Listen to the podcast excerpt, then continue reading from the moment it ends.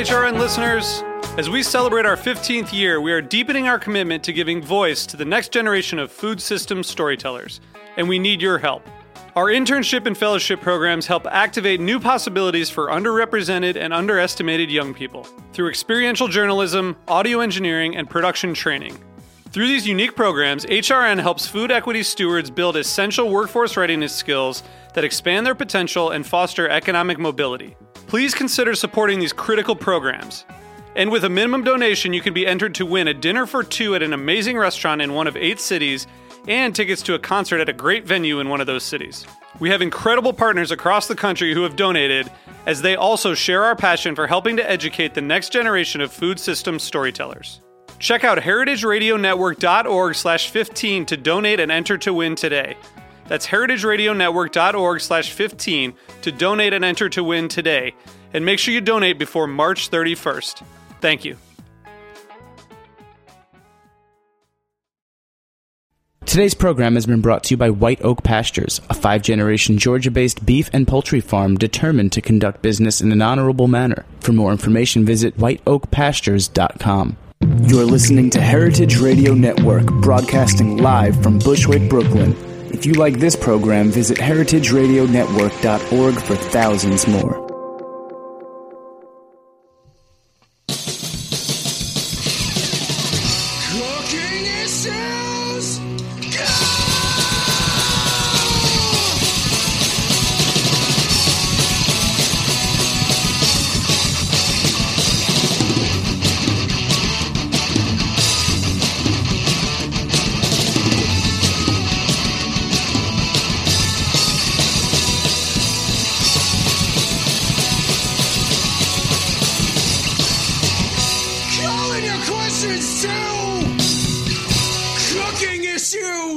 Hello and welcome to Cooking Issues. This is Dave Arnold, your host of Cooking Issues, coming to you live from Roberta's Pizzeria in Bushwick, Brooklyn, on the Heritage Radio Network. Joined as usual with Nastasha of the Hammer Lopez. How you doing, Stas? Good. And we got Evan in the control booth today, right? Is that Yep. True? How you doing, Evan? Good. How are you? You ever? Uh, you, you don't talk much on the air. I guess No, I'm, you're uh, fairly- been a quiet guy. Yeah, quiet guy. So, what were you saying, Stas? When I rudely interrupted you, as is my wont? Nothing. Yeah. Yeah. Anything good going on? No, I was I was just looking up the Yeah. egg pasta recipe that that uh, I asked you to look up. The uh, oh, and you're looking through. We got the uh, for those of you that have uh, never written a book before, which was me until like a month ago. Uh, the publisher comes out with this thing called a blad, a book layout and design thing. So we're just looking. It just came in the blads for the new cocktail book coming out in November. November, November. You know who else's books are coming out in November? And for those of you that don't, know, like it takes forever to get uh, a book uh, out because they like even though it's already done, they they go through a bunch of revisions and copy editing, and then they send it overseas to get printed. And then it has to get shipped back, and they need to have it in the country for a little while before they ship it out. Ba boop ba beep ba ba. So when you're going through kind of traditional publishing route, it sure does take a long time. Doesn't it seem like it takes longer than you than you think it would, does? yeah, definitely. especially because like, it's, it's like it's done now. You're, we're done with it. We're done. And then now we like we just want it, want it to come out. But uh, we have some good friends with books coming out in November. I can't even remember all of them. Like a bunch of good ones. Like uh, Brooks, his book is coming out in uh, October, November. The same publisher. Got the hit pressure cooking book coming out. A bunch of good stuff coming out. Anyways, uh, anything good happen uh, past couple days? Anything, No. anything horrible? No. No, eh, that's good. Nothing good, nothing horrible. Uh, I got this one off of uh, the Twitter sent in. Uh, it's not a question. It's more just a hey, check this out. Uh, from uh, at Jim Guarnieri writes to us, uh, and I haven't told you about this yet, Stas, because I want to get your direct uh, reaction. So uh, it's it's from uh, I don't know whether it's Live Science or Live Science is the name of the website, and the reporter is Charles Choi, and writes about this. Baby poop bacteria help make healthy sausages, and the tag, the tag, the title line of the of the article, pooperoni. It's pooperoni. Because what they're doing is some scientists in England were trying to get uh, the most kind of uh, probiotic. So you know when you ferment sausages, right? One of the things you're looking for, well, the primary thing you're looking for is a drop in pH, so that you can uh, inhibit unhealthy things from growing in it by having uh, the pH low enough that they won't grow. Uh, so typically, you get lactic acid bacteria, uh, and they also produce that awesome kind of lactic acid flavor. And then the question, as a as a sausage maker, is where do you fall? Do you like a more acidic sausage? A lot of Americans tend to do kind of hardcore. Uh, like really hard pH dropped uh, fermented stuff. I think because they like the tang, and also because you know it's definitely helps enhance food safety. Whereas, you know, I knew a lot of people who also like a really kind of mild, less tangy sausage, but they have to play more with you know making sure that they're on the safe side. What do you like better, tangy or not tangy on a fermented sausage? Um, I don't think I care. I like most all sauces. You like them both? Mm-hmm. I don't like it when it gets so so tangy that the meat kind of gets granular and breaks up Oh, weird. yeah. You know what I'm talking about? Mhm. Oh, sometimes I like it. There's some like citrus, some citrus dri- dried sausages with like that have like like noticeable acid flavor to them other than just lactic. And those I kind of like, even though they're crumbly. Whatever. Anyway, that's not what I'm talking about here. So the point is that these researchers in uh, in the UK, I think it was UK, said, well, listen, we're growing bacteria. They don't talk like that there. They're like, listen, we're growing bacteria inside these sausages anyway. So what if we doped it with some probiotic stuff so that we could say that it helps your intestines, you know, helps your pooper out while you're doing it, right? And so they figured, who's got a lot of those, uh, you know, probiotic stuff without a lot of pathogens? Babies. And so they, uh, they, I guess, like took a bunch of baby diapers and cultured stuff out and found some bacteria from the baby diapers that they thought were good, and they started inoculating it into making the uh, pooperoni. What are your thoughts? Nah, I was just reading this. I mean, what do you, well, you know, now that you, like, what, on first blush, would you have, you wouldn't have a problem with pooperoni, would you? I mean, it's been cultured so many times. Yeah, I'd be fine with it. Yeah, I mean, San Francisco sourdough, like you know, one of the one of one of the main um, uh, back when they did testing, which was decades ago, uh, they tested for strains of uh, bacteria in the uh, in the sourdough starters, and one of them was you know. Its main substrate is uh, the gums of people with periodontal disease. Yeah, see, I have a problem with that. That's even grosser, right? You'd, yeah, you'd, I'd rather, rather eat po- pooperoni. You'd rather pooperoni than the periodontal disease, like you know. times. Yeah, Mhm. yeah. yeah. Why? I don't know, like why you is it like agree? that? Oh, uh, well, I mean, look, it's so far removed anyway, and like you know, the like the most shocking, the most kind of disturbing passage in modernist cuisine for those of you that have it is the one where they uh, describe the the experiment done in the submarine where uh, they take all the sailors in the submarine and they, they give them a, a, a check in the you know a butt a butt check. We can say that on air. They check their butts and they uh, they put a uh, a phosphorescent powder in on their behinds, right? And didn't tell them about it. And then a day later, they took a, a black light and walked around the sub uh, submarine. Whole freaking submarine lit up like like a freaking club with the black light, like showing the phosphorescent dust all So you're over saying the we're used to eating that? I'm saying you are so thoroughly coated with like all kind of like nastiness. People touching their face, people touching their mouth, people touching their butt, people touching the ground, and then wiping it all over every surface. And then you touch that surface. I mean, my thing is, like, look, I got mental issues, like uh, not just cooking issues. People, I have some mental issues on, like, for instance, public restrooms. Like, I can't use it, but I know that it's irrational. I know that my fear and disgust of public restrooms and of touching uh, faucets and knobs uh, in in public restrooms and areas like that. I know that it's illogical because I know that that stuff is everywhere, but I just can't kick it. You know, I don't know. Mm-hmm. What about you? You you don't like a public restroom either. Nobody likes a public Nobody, restroom. nobody. If you like a, I mean, like I don't know, someone can call in. Maybe they're like, oh, by the way, if you do have a question related to cooking, call it in two seven one eight four nine seven two one two eight. That's seven one eight four nine seven two one two eight. Oh well, uh, so the tagline is the baby poop helps actually make the sausage more healthy, more healthy. It also reminds me of the interesting case. Remember that article that McGee sent us about the uh, salt risen bread and the Clostridium perfringens and the guys in the, right after World War One, they had saved some culture from a soldier who had died from gas gangrene. This like Clostridium that like you know like ate this guy's leg and like blew it up with gas and stuff like that, and they made bread with it Whoa. and they ate it, and they didn't die. Apparently, well, I mean, they're dead now. Now they're dead. Uh, at Kless, Riot wrote in uh, last week, not in time for the last thing. He says, uh, at Cooking Issues, if you could read a list of microplane uses that you could think of in the style of John Moschitta, that would be great. You remember him?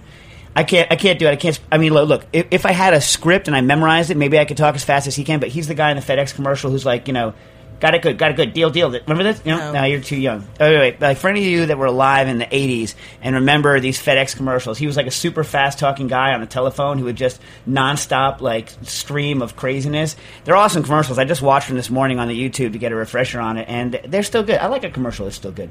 No. You don't care. Yeah, You no, yeah, I'm, I'm with him. All right, so here are some uh, here are some uh, uses uh, at Clefs, and, they, and these aren't my own uses. These are just you know obvious uses for uh, microplane.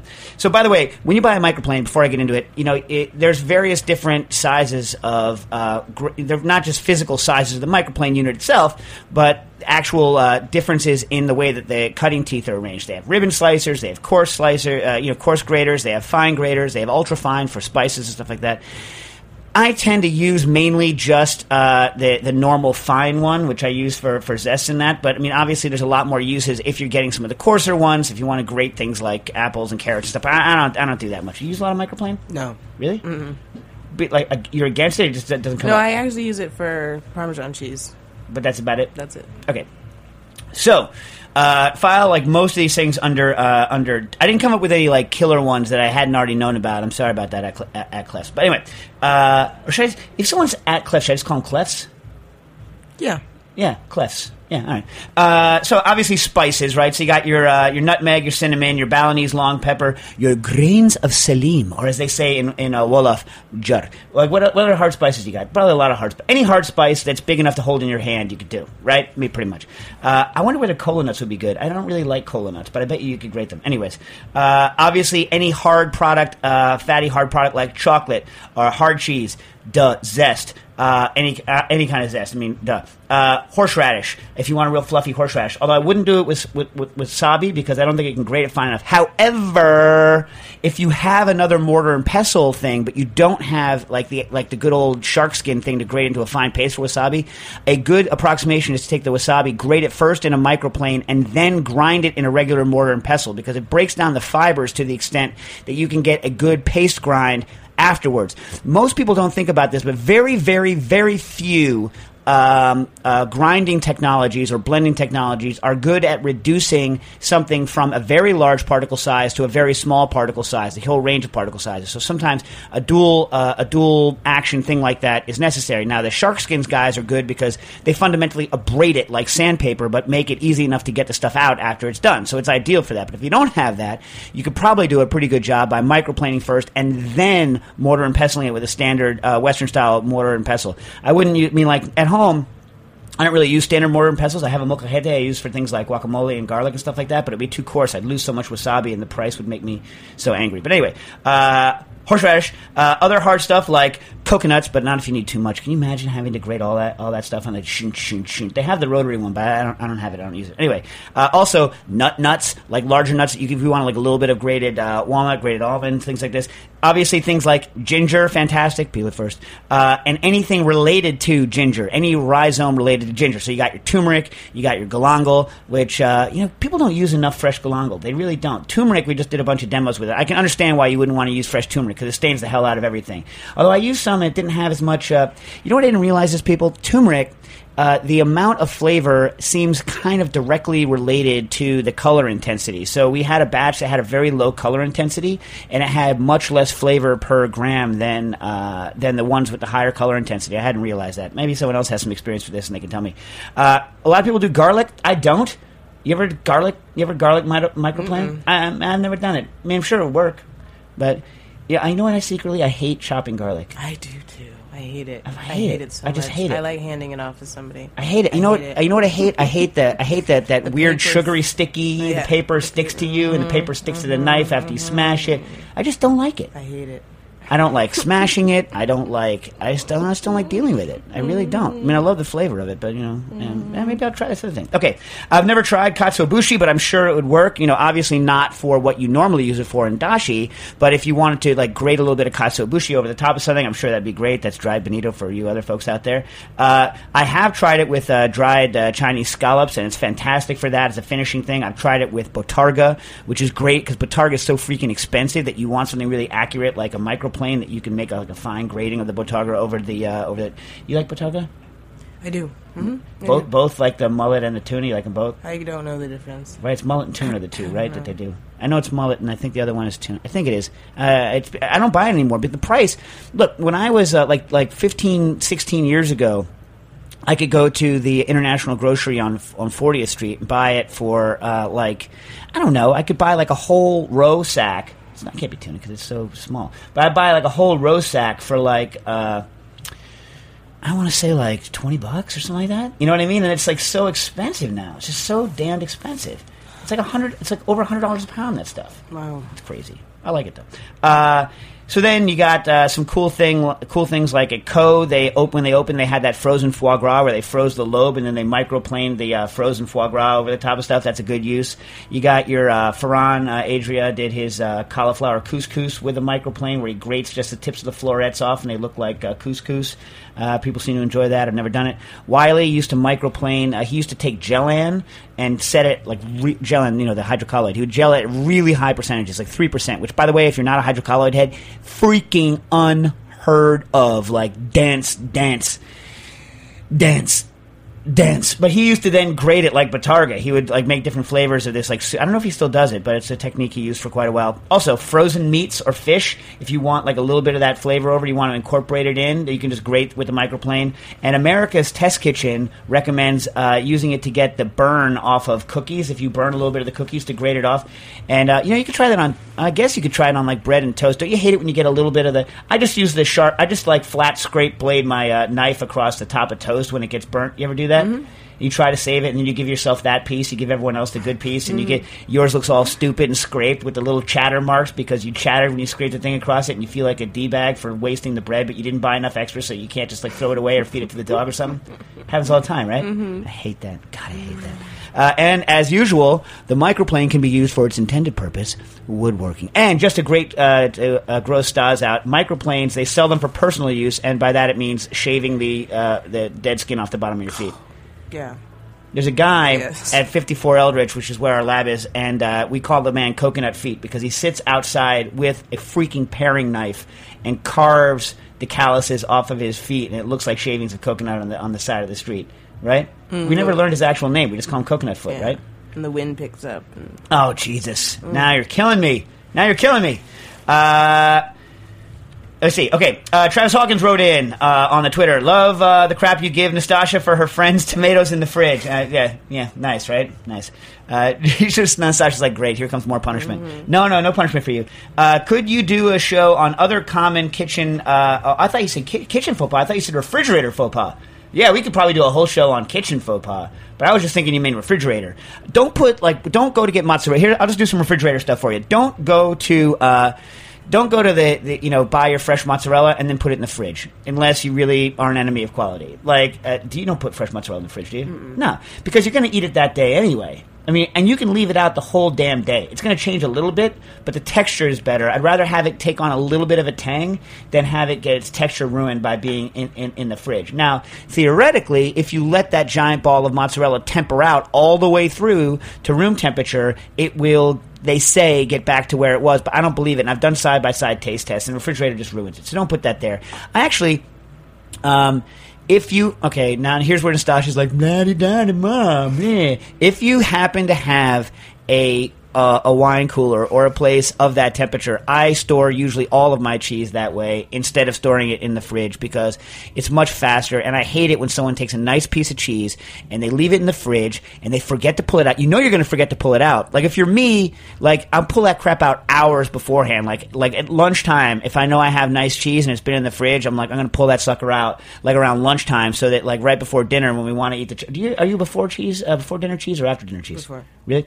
I when I'm out when I like when I'm home, I like dinner uh, the cheese beforehand. When I'm out, I really like a cheese plate at the end of the meal, and also I obviously like Stilton at the end of the meal because that's when I want my port. I want my port at the end of the meal, and port and Stilton. I, hey, look, I know it's trite, but that is one of the that is one of the few straight up delicious food pairings in the world. Uh, food wine pairings, like most food wine pairings, people are like, eh, meh, meh, meh. no, that one is really actually good. Do you like port and Stilton? It's, it's good walnuts, port, Stilton. Okay, uh, so cheese. Uh, avocados, do not store them in the fridge until they are ripe. Once they're ripe, you may store them in the fridge. But do not put a freaking baseball uh, hard avocado in the fridge. Nastasha, as a California girl, can appreciate this. Uh, well, you probably were like swimming in avocados. we were, yeah, we had yeah. a huge tree. Yeah. You know, like, so you never had the situation happen like you do here where you're like, I need one tonight and they're It's all hard. $5. And they're all, well, I don't buy, I don't, I don't shop in those fancy $5 avocado no, even neighborhoods. the crap stores, like Down by you? You gotta go to mm-hmm. Stiles Farmers no, Market. no, even those like you, they can be when they're out of season. Yeah, well, like luckily I live in a neighborhood that plows through avocados like the end of the world is coming. So there's a huge amount of competition for the consumers' avocado dollars in my neighborhood, and so I never pay more than uh, like at tops, like at the worst of times, two fifty for the Hass, you know, and sometimes much much less, like ninety nine cents. Anyway, whatever. I'm sure. Yeah, you California people are like laughing, like they're free for me. I live in California or in Florida. You know what I mean? Whatever. You know, we have our advantages out here. I, hey, you you moved out here. You feel more like a New Yorker. Yeah, like, yeah, no, I know. I mean, right look, we- now, I don't know what our advantage is. Well, we don't have weather advantages. Yeah. I mean, like you know, it's whatever. I don't. I've never. I mean, I, I have lived in California, but I was too young to remember it. Uh, coffee. Do not store coffee in the uh, fridge. Uh, that, I don't mean the beverage. I mean you know the the product. You're going to get condensation as it comes in and out of the fridge or the freezer, and the water is going to do you damage. Don't do that. Uh, do not. Do not store bread in the fridge. Holy crap. How many times have you seen people do this? Why would you put bread in the fridge? It's like, it's, it's, refrigeration is the it, like retrogradation of starch is vastly vastly sped up by uh, refrigeration. And and I've said it before on the show a couple of times so general rule of thumb is is that freezing of bread right is uh, you need to do it rapidly because just the just the amount of time that it stays in the unfrozen zone before it freezes in that horrible retrogradation uh, like heavy zone right around refrigeration temperatures the amount of time it spends there just as it's freezing and thawing out again is equivalent to uh, roughly a full days of staling uh, sitting on your counter. So do not store breads unless they're so jacked with like you know emulsifiers and anti-staling agents like Wonder Bread that it doesn't really freaking matter. That's that doesn't really matter. I mean that's more of like a miracle of chemistry than bread, right? Uh, Potatoes. Do not store potatoes in the fridge unless you don't mind the fact that they're going to increase their uh, sugar content. And so then if you're going to fry them or something like that, they'll get overly brown. If you don't care about that, do whatever you like. It's a waste of freaking space to store, uh, you know, I don't know, I don't know which of you people out there have so much freaking space that you can just throw five pound bags of potatoes into your fridge without breaking a sweat. But if you're that person and you're not going to fry them and you're not worried about the extra sugar content and you're an enemy of quality, go ahead and do it. Many herbs should not be stored in the refrigerator if you're going to do long-term storage. I do this because I don't know because I'm a jerk, but you know you get the herbs, you bring them home, you put them in a plastic bag, you throw them in the thing, and two days later, what happens? They get that weird, glossy, gross look. They smell like a swamp, and uh, you've got tissue damage where they get all waterlogged. You know what I'm talking about, Styles, right? Better to do what Nastasha does at 54 Eldridge, which is she puts a glass of water and she sticks the herb into it, and it sits there for you know a bazillion years. Now she has the unfortunate habit of then never using the freaking herb, I and feel like, bad for throwing it out. Yeah, well, kudos to that. That's actually a good instinct. Uh, onion. I don't like storing onions in, in the in the fridge. I'm just worried it's going to transfer. I don't know. I just don't do it. I don't know that it's actually bad, although some people say it is. I've never had a nightmare happen, and people have stored onions in my fridge, but I, I don't do it. Um, Here's a reverse faux pas. Stuff you should store in your fridge, but maybe don't. Apples. Store your apples in the fridge. As soon as you get apples home, store them in the fridge. If you pick apples, store them in the fridge. Apples, as when they're at room temperature, they're respiring. Do I hate that word? I kind of like it. Respire. They're uh, and what's happening is is they're um, losing malic acid, right? Uh, and uh, and and changing and ripening on the thing. So like if you if you want to you know have it go if you want to lose your texture if you want it to go uh, overripe on you if you want to lose the acid and and very few cooks want to lose acid in an apple then by all means uh, you know don't put it in the fridge. But if you want it, if you want to keep those flavors, it's like we had those Ashmead's Kernelsons, those really expensive apples, and they got left out of the walk-in because someone was like, "Oh, you don't need to refrigerate those apples because they're not going to go bad." And in fact, we took you know a lot of money in a very fancy apple, and in short order, we erased a lot of its awesome characteristics because it went from being kind of at peak with its good acid content to being lower in acid than I liked and a little overripe. And as you know, like apples when they get overripe, they get uh, a little bit floral. They end up tasting not necessarily in a good way, but more like a Fuji. You know how Fuji's have that kind of floral, sugary taste? They mm-hmm. tend to go in that kind of direction. And of course, they get mealier, which doesn't matter to me because I'm going to juice the hell out of them anyway. But it's amazing to me how otherwise trained food professionals can't taste around the texture of an apple. Uh, it's, it's, inherently better. Citrus, citrus, you can keep it outside of the fridge, but the quality of it stays better if it's in the fridge. Now, if you have cases of lime sitting around, it's not reasonable to put them in the fridge. Fine, but if you have a very expensive, uh, you know, satsuma or something like this, and you want to maintain its quality. Uh, I would keep it in the fridge just to maintain its quality. Uh, the grapefruit, especially, I think needs to be refrigerated to maintain its quality. Otherwise, the flavor starts to go. At least I've read about it. I don't have as much. And uh, sweet corn, especially older style sweet corns that aren't like have like all the super sweet genes in them. The colder they are, the better they'll keep their sweetness. The best thing to do is not stir those suckers at all. Is to, to buy those suckers and cook them right away. That's the best thing, right? Mm-hmm. Yeah. So I was like, I don't care. Okay. No, uh, all right. Should we take a uh, break? Yeah. Let's go to commercial break. Come right back with the cooking issues. White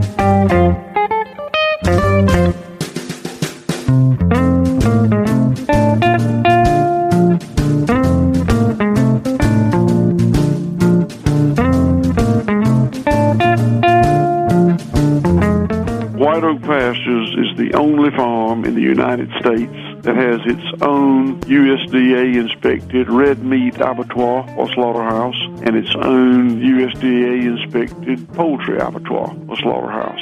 We partner with Whole Foods to deliver our high quality meat and poultry from Miami, Florida, all the way to Princeton, New Jersey. One family, one farm, five generations, 145 years. Full circle return to sustainable land stewardship and humane animal stockmanship.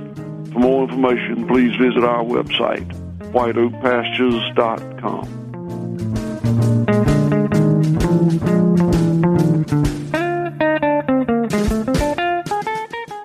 Oh yeah, I love the way he says abattoir, abattoir. Uh, speaking of uh, abattoir, uh, the what do you like? Do you like slaughterhouse better? or You like abattoir?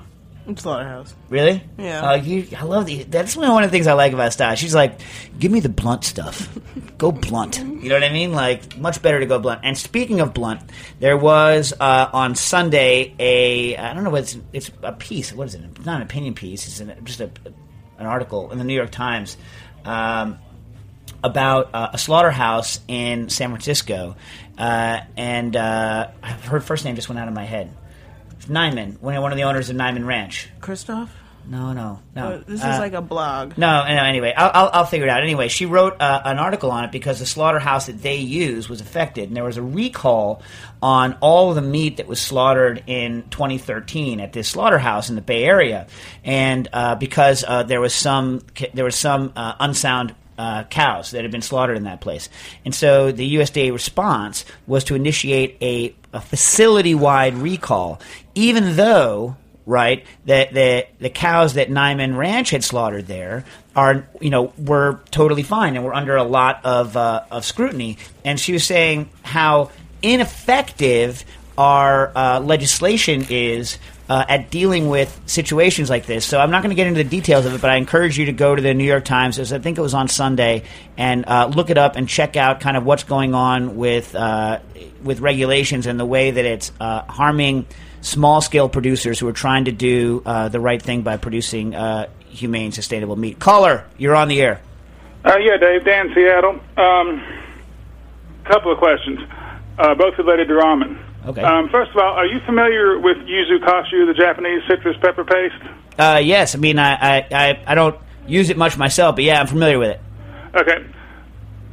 I've this I've gone crazy for the stuff, and I'm using a ton of it. And I mostly use it. I mostly sous vide it, por- sous vide pork with it. Which, if you have never tried that, I recommend it. But the stuff is crushingly expensive in the quantities I'm using it in. And when you cook the heck out of it for 24, 36 hours, I'm thinking that some subtlety gets lost anyway. Do you, off the top of your head, have an idea about how to go about faking this from orange juice rind and whatever? Well, that's the thing. Yuzu has a very particular flavor, and it, you know, uh, and it has to do with uh, the you know not just the, the fruit itself, but the oils that are in the rind, right? So there are other citruses that are available, and on the West Coast, I mean, there are people who produce yuzu commercially, and it probably be. I mean, it's still fantastically expensive. I've, the last time uh, we bought some, I, I, I forget what it was, some unconscionable amount of money, like a couple dollars per fruit or something like that. But um, it's definitely that would be a, a cheaper way. But I I've never found I found other citrus like weird citrus. Gene Lester is a fi- you know a collector of citrus in California in Watsonville, and you know Nastasha and Harold McGee and I went over to his ranch and we tasted a bunch of stuff, and they um, he had some citrus that like that like was he had yuzu which was delicious. He had bergamot which was great. But he also had like weird citrus that i've never had before that had some of these like strange oils in them that would make a good substitute.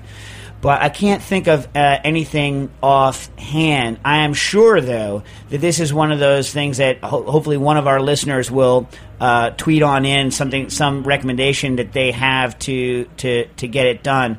Um, but you know it might be cheap. Like how much do they charge for it It, it's two or three dollars an ounce in the in the three ounce things that they'll sell little jars that they'll sell it to you in, and it's a, it's a blend of yuzu, to, uh, togarashi, and um, salt. Yeah. I mean, I'm sure you could fake it. Uh, you know what? We'll figure out how to fake. I'm sure uh, if you can find a supply of the yuzu, it might actually be cheaper just to just to, to make it. You know, because they're definitely upselling you on it. You know where they make it? Do they make it stateside or do they ship it in? I believe the stuff I'm buying is from Japan. I mean, it's, you, you can't find an English letter on the box hardly. Yeah, so you're you mean look, you're you're just getting ruined by like everything there. Like the cost of producing yuzu over there, like how crappy our dollar is versus uh, the yen in terms of buying power over there and the shipping. You're just getting it every which way on that. So if you could find like a California producer of yuzu, uh, you know, I'm sure that there's someone that, that ships the fruit up there. You could probably adjust the flavor to however you want. You know what I mean? And you could Yeah. probably come in way under the line on that. I just never done it, so I you know I hesitate to give you any recommendations right off the bat. You know what I mean? Uh, so, but, but but you think it would be a lot if I can figure out where to buy an entire case of yuzu? It would. You think it will be quite a bit cheaper? Uh, w- oh, a case of yuzu is going to set you back. One time, uh, I forget some Japanese chef was doing Star Chefs, and Nils and I he ordered two yuzu. He ordered he ordered two yuzu, and they gave him two cases instead. And Nils and I just took that thing and we made clarified, like fresh clarified yuzu, and uh, did carbonated cocktails with it. But I mean, I'm pretty sure we blasted through a couple hundred dollars of yuzu in that uh, on that day. I mean, you're gonna, I mean, you're still probably gonna be buying them by the by the piece. I don't know that. I don't know you're going to want to invest in a caseload yet, but you know, like look out here, you can buy uh, yuzu by the piece for a couple bucks a piece at um, at some of the Japanese uh, markets. The Japanese markets will have you know even ones that just do prepared foods that, that serve that sell any kind of uh, Japanese products for cooking away. Usually, will have one or two sitting around. Maybe even if you're lucky, some sudachi to mess around with, which are also expensive and delicious. All right, thank you very much. Um, uh, uh, that's certainly enough to start on on that one. Um, related question. Um, I'm trying to figure out fr- fresh ramen noodles. And I've got a couple of decent recipes for, I mean, the actual, you know, how much, uh, how much flour, how much lime water, how much gluten, yada yada. Right. But I've got a brand new meat grinder that comes with the larger whole disc is about the right size. Do you have an opinion whether the pressures to push dough through that would just blow the thing apart? Yeah, I am. I I am very skeptical that that will work. Just because I've never seen anyone do pasta in the the meat grinder, and I know that the pasta extruder attachment for the KitchenAids doesn't really do much of anything at all. Uh, I, I've had that unfortunate experience. Yes. yeah, I know it's no it's no good. I mean, every you know everyone wishes we had the you know what the ideas and food guys have, which is that Arcobaleno or similar uh, extruder. Um, the ram what what's the hydration on the ramen noodle recipe that you have? I would have I would have to look it up, but it's fairly high. I Yeah. mean, there's, there's there's quite a bit of water in it. Yeah, and my my my like uh, my brain is erased now. Is it is it steam or boil before fry or fry and then steam? I always forget and then dry. I think it's I think it's I think it's quick steam or, or boil then fry then dry. I think my brain is totally erased on this though. Um, well, the the recipe I have, which is actually off an excellent blog called Tessa's Japanese Kitchen or something close to that. Right? Um, she makes the noodles fresh and just boils them. But I mean, I mean, I No- think no fry that step? is itself a mild simplification of the full deal. Yeah, you need a fry step. Well, I guess maybe not. Like if you're going to make it fresh, what am I talking about? Like I guess not. Like, but you know, the commercial one, they're like the ramen noodle that you know we grow up with. They're fried to expel the water and get a little grease in, so that they absorb a lot of the water from whatever they're placed in. You know what I mean? Yes. Uh, so they have a fry step involved with it, but per, you know, perhaps uh, you know this is something I would I would defer to someone with actual uh, cultural experience as opposed to you know just you know an American's experience of what ramen is like. Um, so I don't know. Maybe that's the case. Maybe a fry step is not required, but I know commercially that's what's done. Yeah, I, I, I'm, I'm just not sure how much that's preservation and whatnot. But um, all right. So, but regardless, the meat grinder thing is unlikely to work. Hey, look, I don't think you're going to ruin the meat grinder. I just think it's not going to work. Okay, so you think it would just it would just not make noodles? Yeah. Well, what are you, what are you attaching the meat grinder to? What kind is it? Is it standalone with a big powerful motor? Yes, it, it, it's a standalone half. Okay, I I had one KitchenAid tack-on meat grinder, and it lasted like four or five years. It was great. I mean, it wasn't, wasn't great, but it was perfectly adequate. It finally died. I literally wore the bearings out, the, the bushings out in it. Yeah. Well, it, what I, my, And but but oh, shh, calm down, Captain. But then the new one um, cracked in a in a month. They, they changed it, cheapened it something. uh, yeah. So I, so I bought a Cabela's half horsepower, and um, I mean, it, Yeah. it, if it bogs down, I mean, here's my here's my thing. If the motor starts bogging down and heating up, then obviously I'd I'd hold back on it. But I think you're going to be all right. You know, it's all right to test it. I don't think you're going to shatter it. I mean, i as long as the gears in it. Uh, assuming it's geared down, which it has to be, otherwise it would go crazy. Assuming the gears are of some sort of uh, metal, uh, and you don't crush it hard fast. You know what I mean? Like you you, Yeah, so- you, you kind of sneak up on it a little bit. I think you're going to be all right. I mean, most of the time when you know gears break in mechanisms like that, it's because of a hard stop. You know? all right. So you don't. It's not likely, but you don't think it will result in metal parts flying across the room. I do not think it will. I mean, uh, I, I won't hold you to that. all right, very, and you're going to obviously want to. Uh, you're going to need some method to space it that allows you to remove the uh, the cutting blade from the Uh, from the inside of the grinder. Yeah, I mean, I I can surely find something to stick. I mean- stainless steel something to stick in there for that. Just, Yeah, or double. You could double plate it. Uh, no, because it'll rotate. Shoot. Well, I mean, I, can I think I can just use stainless steel washers. Yeah. All right. Yeah. Just you know, you don't want the blade in there because obviously that's going to be hacking the stuff right when you want it to be whole. Got it. Yep. Thank you very much. All righty. Good luck with it. All righty. Uh, we have a question in from Lucas. We like You Lucas. still need to cook his meat. Yes, we do need to cook his yeah. meat. Yeah, we we, cer- we most certainly we should do that soon. Mm-hmm. We, we we just got a lot of stuff off our plate. We can do that soon. Mm-hmm. As soon as we as soon as we get the prototype approved for the Searzall, it's gonna be a load off my mind. I can start thinking about cooking again. You know what I mean? Doing some real cooking. Uh, hi, Nastasha, Dave, Jack, Joe, and Evan. Now, uh, as you know, I love the show. Longtime listener. I heard about Dave's restaurant quality espresso machine he bought from a uh, from an Italian mobster while fighting rat infestation. True story. But uh, what I don't what I don't think I mentioned is that the guy that I paid to take it home in my car was a, a guy who had just gotten out of Rikers for dealing crack and was setting up a. A food truck downtown, and I accidentally he was like a weird guy. He he w- refused to refer to me as anything but white boy, and like the and I don't know. I paid him twenty bucks to take it home because when you buy stuff at an auction, it's as is where is, right? You don't get to choose. You know, it, it, you know, you got to get that thing out of there right now. And I accidentally left the pump. Uh, the you know the actual like uh, you know the um, it's a rotary vane pump that they use in espresso machines, real ones, and uh, I left it in his freaking car. So I had to go out there to his house, which was craziness, craziness to get it. But you know, he actually he's a nice guy. I mean, look, I mean, uh, other than the other than the doing time for dealing crack, he seemed like a and calling me white boy incessantly. Did you have to call him and say this is white boy? I left my. I literally, I literally did. Like, I, I forget like why I even had the guy's number or was able to find him. Like, cause he, I don't know, he was like, you know, look up my food truck or whatever, like this. But like, I was like, hey, remember white boy with the espresso machine? I was like, which is, it's a yeah, it's an uncomfortable thing to have to re- refer to yourself as in the third. Hey, whatever. Anyway. Uh, Okay, while fighting rat infestation, I recently bought a house outside of the village and suddenly found myself in need of making coffee. I drink exclusively espresso and wanted to follow in Dave's steps and buy something used possibly cheap. The question I have is most of the machines I saw are advertising 450 watts of power consumption.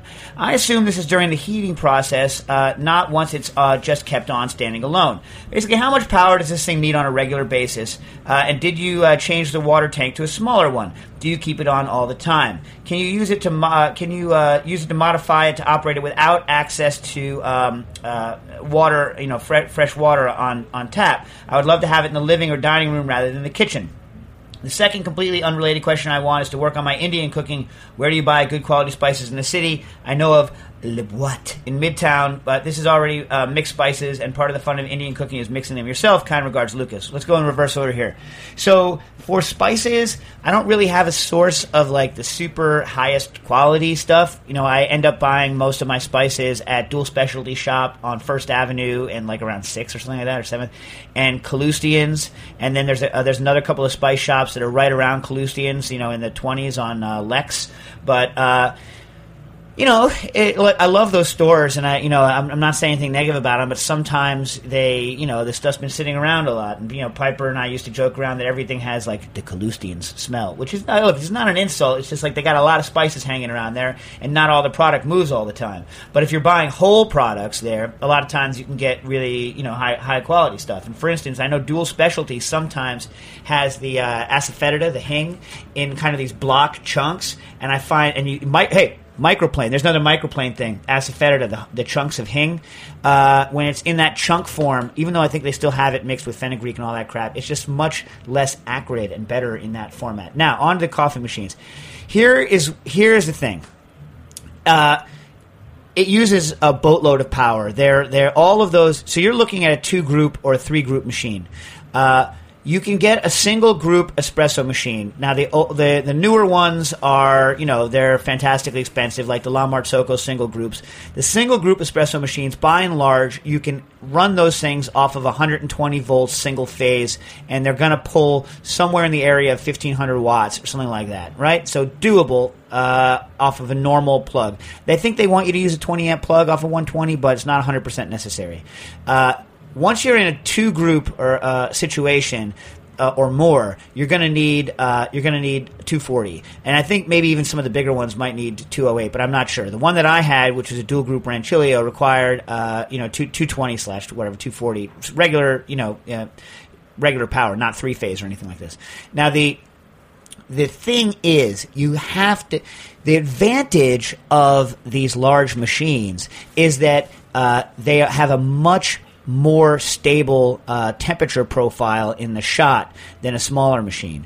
And the reason is that the way a, a traditional heat exchanger commercial espresso machine, the way it regulates itself is by having a very, very large thermal mass. And so they dump a lot, a lot of heat into it and they radiate a lot of heat out of it. And so and, and that's the, the, way the way it does it. And the bigger the ship, like the, the less it steers around with little changes, like pulling a shot here or there. So in in a, in, a, in an old style um, espresso machine, in other words, old style meaning like a heat exchange espresso machine, and not like some PID dual boiler, blah blah blah blah blah. Although I have to say, I've had shots out of some of those, and I still think that I like the the bigger machines end up being better. But if you were to taste the same barista, the same make of machine, the same everything, except for uh, the barista was pulling one shot out of a single group and uh, one shot out of a, t- a two group odds are the shot out of the two group is going to be more consistent and better. That's just the way it is. I don't think you get that much of an advantage if you're really only pulling one shot at a time out of a three group or more. I think that once you get up to a two group espresso machine, the stability, the temperature stability is just a lot better. Now, but it does throw a lot of heat out. In my experience from a two group from the 80s, which is what I was using, uh, eh, I had around a 15 minute heat up time. Now, everyone's going to disagree and says that it takes longer for it to get stable and all this, but whatever. Give yourself a half hour, put it on a timer, have it set to turn on a half hour before you get up in the morning, and, ha- and have it have it go on. And if you you know you shoot hot water through it, you can heat the heads up you know relatively quickly. You don't have to sit there and wait for everything to stabilize because you can pump water through it. Now I'm about to discourage you from having it in your living room, and here's why. It's messy. So you, you need a knock box and you have those grinds everywhere. You're going to want a source of water to wipe down the grinds and to get all that stuff out and to rinse out the uh, to rinse out your your your um, the portafilter uh, and, and all this other stuff. So uh, you know, unless you can run a small amount of water near the machine, like I I always want it near the sink so I can, you know, rinse the parts when they're done. I can scrub underneath with a Scotch Brite when, when it's done. It's just much more convenient to have it in a kitchen setting. And having that sucker plumbed into the water supply through a filter is life changingly awesome. Now, you can get around that. You can take and you could install uh, fundamentally what's like a water cooler with a gravity feed into a uh, pump you know, or from a corny keg into the uh, rotary vane pump that those machines use, and you can run it off a gravity feed with filtered water in, uh, you know, in a living room. But then you have to figure out a way to get rid of the wastewater as well, because every time you pull a shot, when the uh, when the three way the solenoid kicks in, you're shooting a little bit of water out. Every time you clean it, you're shooting water out. When you're putting the blind in to clean it and do all that stuff, you're shooting water out. So it tends to dump a bunch of water, and you need some place for that to go. And so you either have uh, some sort of a like a, a improvised larger drip tray, or you have it plumbed into so like wherever your dishwasher goes in, I have a separate takeoff where my dishwasher goes in. I have a condensate pump that sits on the floor of my kitchen underneath the sink. The espresso machine gravity feeds into the condensate pump, and then the condensate pump pumps it through a check valve so I don't get backsplashing into the drain line right next to where my washing machine drains into the uh, tap. And that's how I do it. Uh, that's what I'd recommend. I don't know technically because it's been a long time, so I couldn't. I, I, I now have one that runs on 120 because I don't have uh, you know I don't have 220 in my in my apartment, so I couldn't throw an ammeter across my old uh, guy. But they do suck power at the get go. I don't know what their steady state usage is, but once they're heated up they don't use as much. You can you can feel when it clicks in and, and, and, when it doesn't. You can see there's a pressure stat, and the way that the espresso those espresso machines work is is that they, they come on when uh, the pressure stat shows that the boiler pressure is dropped below a certain specified pressure. Anyways, so uh, good luck with that. Um, is that right? Yeah, Yeah. you have like five minutes. Five. What time is it? Forty nine. Four minutes. I got Six like. minutes. So I got I got I got ten, but you're going to give me five because you know I'm going to go for ten Jack anyway. It's 55 afterwards, is it? 55. Oh, jeebus. All right, so I'm going to have to go fast. Uh, hi, uh, Nastasha, Dave, Jack, and Joe. Uh, I asked the questions a couple weeks back about the off taste in agar. I went back to telephone brand. Flavor gone. Good. Uh, using the same juice. I was using uh, uh, molecule, the brand. He, he wrote R molecule, but literally the brand is Molecule R. Get it? Molecular mole- mo- brand before because uh, they sold in bulk. I tasted the agar alone, and it's nasty stuff. Thanks for pointing me in the right direction. Actually, the same brand my mom used when I was a kid. Go figure. Hey, telephone, generation to generation, telephone's the best. Call up your friends. Use a telephone. You know what? Like, I don't even like. Do you like? uh, Do you like that package? Like, I'm so used to that Mhm, I package. do. Everyone likes. Oh, I love it. I love telephone. I, I just like the. I like. Uh, you know, it's ex- more expensive, I guess, than buying it in bulk, but whatever. Telephone. Uh, anyways, I have a few questions about Pectinex and adding body to low alcohol drinks. As a brewer, I've been using a generic powdered pectic enzyme from the homebrew store. Is there any benefit to using Pectinex Ultra SPL, or are all pectinases created equal? No, they are not. Uh, Thomas, this is Thomas from uh, San Francisco. They are not created equal. So the one you're using in brewing is probably optimized fine for whatever it's for uh, there. But the the the enzyme that I use, the Ultra SPL, is very broad based. It's not a single enzyme. In other words, what what they are is they're a group of enzymes that are produced by a particular strain of, I believe, Aspergillus that uh, that the good folks at Novozyme have isolated that produces a rather uh, uh, non-specific, broad range.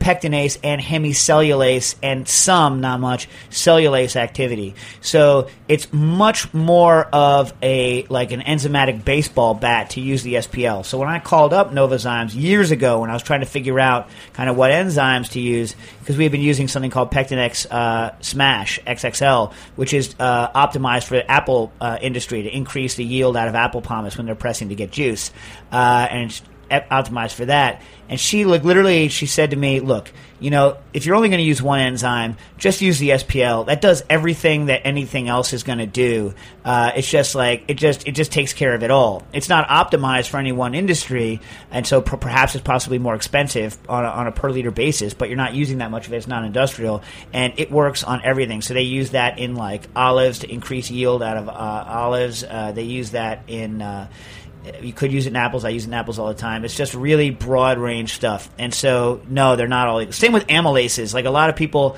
uh, you know, use amylase to, to break things down, uh, and they're not all the same either. Uh, you know, just talk to the folks who convert.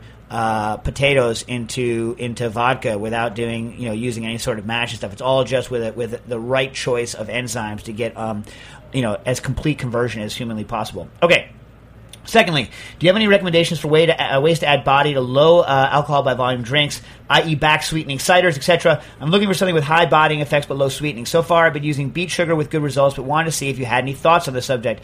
Uh, uh, thanks for all the work you do, Thomas from uh, San Francisco. Okay, so the uh, the issue here is that. Um, the issue is that if you're adding sugar, you can use sugar, but it's going to make it sweeter. You want it less sweet. Also, if you're going to store something for a long time that has live yeast in it, obviously the sugar is going to ferment. Uh, and so, you know, a lot of times people want to add for body for sweetness now, for sweetness in body. They add a non-fermentable sugar like xylitol. Too much xylitol and it runs through you like, well, like crap through a tin goose, or it's crap through a goose. That's what Patton said, right? We're going to run through them like crap through a goose. Isn't that what he said? Something like that. Anyways, and oh, crap does run through geese. Man, I hate geese. Anyway, uh, they're good to eat. But the um, point is that uh, you want it non-sweet. So what you're going to want to do, I think, is find something like glucose syrup. Now, glucose syrup uh, is actually uh, it has some glucose in it, which is sweet, but it's also got a lot of uh, dextrins in it. Things like you know uh, like higher order polysaccharides that are roughly tasteless but add a lot of body. And as a side benefit, they're not very fermentable. So a lot of times when I want to make something very dense, like a liquid very dense, without using without making it sweet, I'll put in glucose syrup. Uh, and you look at you want like a very low DE, the dextrose equivalent on the glucose syrup, because that means that it, you know very little of it's been converted all the way to glucose, and you have a lot of uh, you know larger chain polysaccharides that are going to add a lot of body, but aren't going to add any sweetness at all. Glucose syrup is you know, very dully sweet, very very dully sweet. And you can buy it at uh, you know um, pastry supply houses. Um, okay. Uh, now, uh, Tony, you asked me a question about soda and cocktails. I don't know if I'm going to have time to get to it, uh, so I'm going to get you next time, uh, and I'll get you some more information about Val. Tony from Brazil, our friend from Brazil, wrote in to ask about uh, carbonated cocktails on tap, and it's going to take me too long to go into the rant on carbonated cocktails to, to deal with here. Nastash is like shuddering just thinking about it, so put it on next week's uh, topic, and we'll talk about it. But Sam, I've missed you uh, two uh, weeks in uh, a row. Uh, and I thought I was going to be able to get Mark Ladner on to uh, discuss it, but uh, I, I couldn't make it work. So I, I'm going to read your question. and I'll give you some brief thoughts right now. What's the best approach for homemade pasta sheets in uh, lasagna bolognese? How do you like that? Bolognese. Say it, say it with me, Seth. No. Come on. No. All right. Marcella Hazan has you pre-blanch and rinse the pasta beforehand to combat sogginess. Is this necessary? Compared to classic pasta dough recipe of one-ish cups of flour for about one egg, how do other pasta doughs compare? Like Keller's uh, 12 egg yolk pasta, or I've read seven, or gluten dough pasta found in modern cuisine at home. Thanks, Sam. Uh, here's the deal. Uh, yeah, you want to pre-cook that to form the uh, to form the uh, the structure. I should say I've never done it without cooking it, but I've always cooked lasagna before I've uh, you know fresh lasagna before I've uh, put it into into because you want the protein to set and you want to uh, have it bind and coagulate so that it doesn't get all all. Uh, I'm trying to think of a non uh, word I can use with that non cursing word. Anyway, shidyad. You know what I mean? Like you want it to be okay.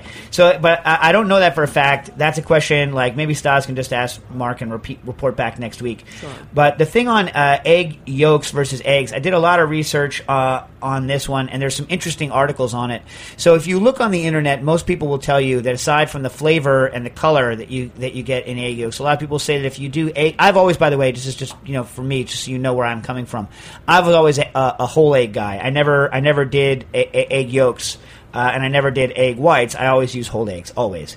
And I would typically use one egg uh, for every cup of, whole, of, of flour, and then I would add enough water to get the hydration where I want it. That's just what I've always done, you know, since since I've started you know making pasta in my 20s so the uh, but it's a very interesting thing now if you look on the internet a lot of people who are you know cooking you know practically cooking will tell you that the um, the egg yolk one is harder right? Uh, and like you know, harder to knead and, and, chewier and stuff like this. But I think they're making a fundamental uh, mental error, and that is this: egg yolk is uh, has much less water in it than an egg white does. Like the water content of an egg yolk is only like somewhere close to you know the solids are high. The solids are in the 50% range when you include the fats and proteins and everything like that. There's not nearly as much water in an egg yolk as there is in an egg white. So in a study of um, in a study that you can uh, go read, I'm trying to get it to you before uh, they rip the microphone off of me. If you go to uh, modeling of fresh egg pasta characteristics for egg content and albumen to yolk ratio by uh, Cristina Alamprese uh, from this was in the Journal of Food Engineering in 2009 and another good uh, one is uh, getting the name of it for you uh, for cooking of it is the influence of hydrothermal treatment on rheological and cooking characteristics of fresh egg pasta by A. Nuviari. Um, but if you go to that first egg one, they say that actually, if you adjust for the amount of water that's in the egg product that you're doing, that adding egg uh, increases the uh, the structure of the dough for something like fresh pasta because you're increasing the protein content. And in fact, the protein content, the most important one of them, is from the white, is the ovalbumin, and that's what's forming the structure that's causing it to be firmer and have that firmer feeling of an, of an egg pasta. Now, uh, the homemade rather egg pasta, right? Uh, so if you account for the water, the more egg yolk that you add, right, the um, the less firm it is, uh, and uh, the less firm it is when it's cooked, the softer it is, and the radically higher the fat content is. My feeling is is that is that people who say it's harder are making a lower hydration dough than they would normally make by using egg yolks and taking advantage of the plasticizing effect and the lubricating effect of the fat in the egg yolk.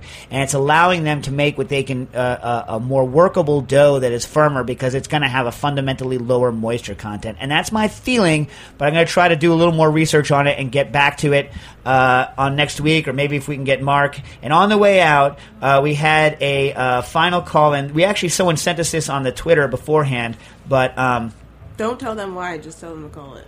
All right. Oh yeah, I'm not going to tell you, but uh, I'm not going to tell you uh, why to why to do this. All right, but Damon Cisco wants you to call. Uh, where's the number, Stas? Do you have it on the thing? My, the number got erased off my phone.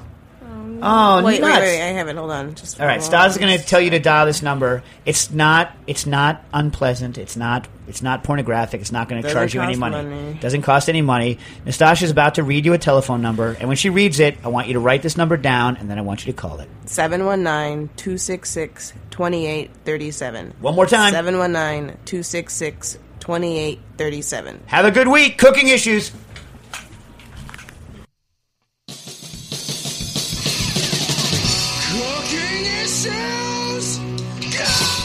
Thanks for listening to this program on heritageradionetwork.org. You can find all of our archived programs on our website or as podcasts in the iTunes Store by searching Heritage Radio Network. You can like us on Facebook and follow us on Twitter at heritage underscore radio. You can email us questions at any time at info at heritageradionetwork.org. Heritage Radio Network is a nonprofit organization. To donate and become a member, visit our website today. Thanks for listening.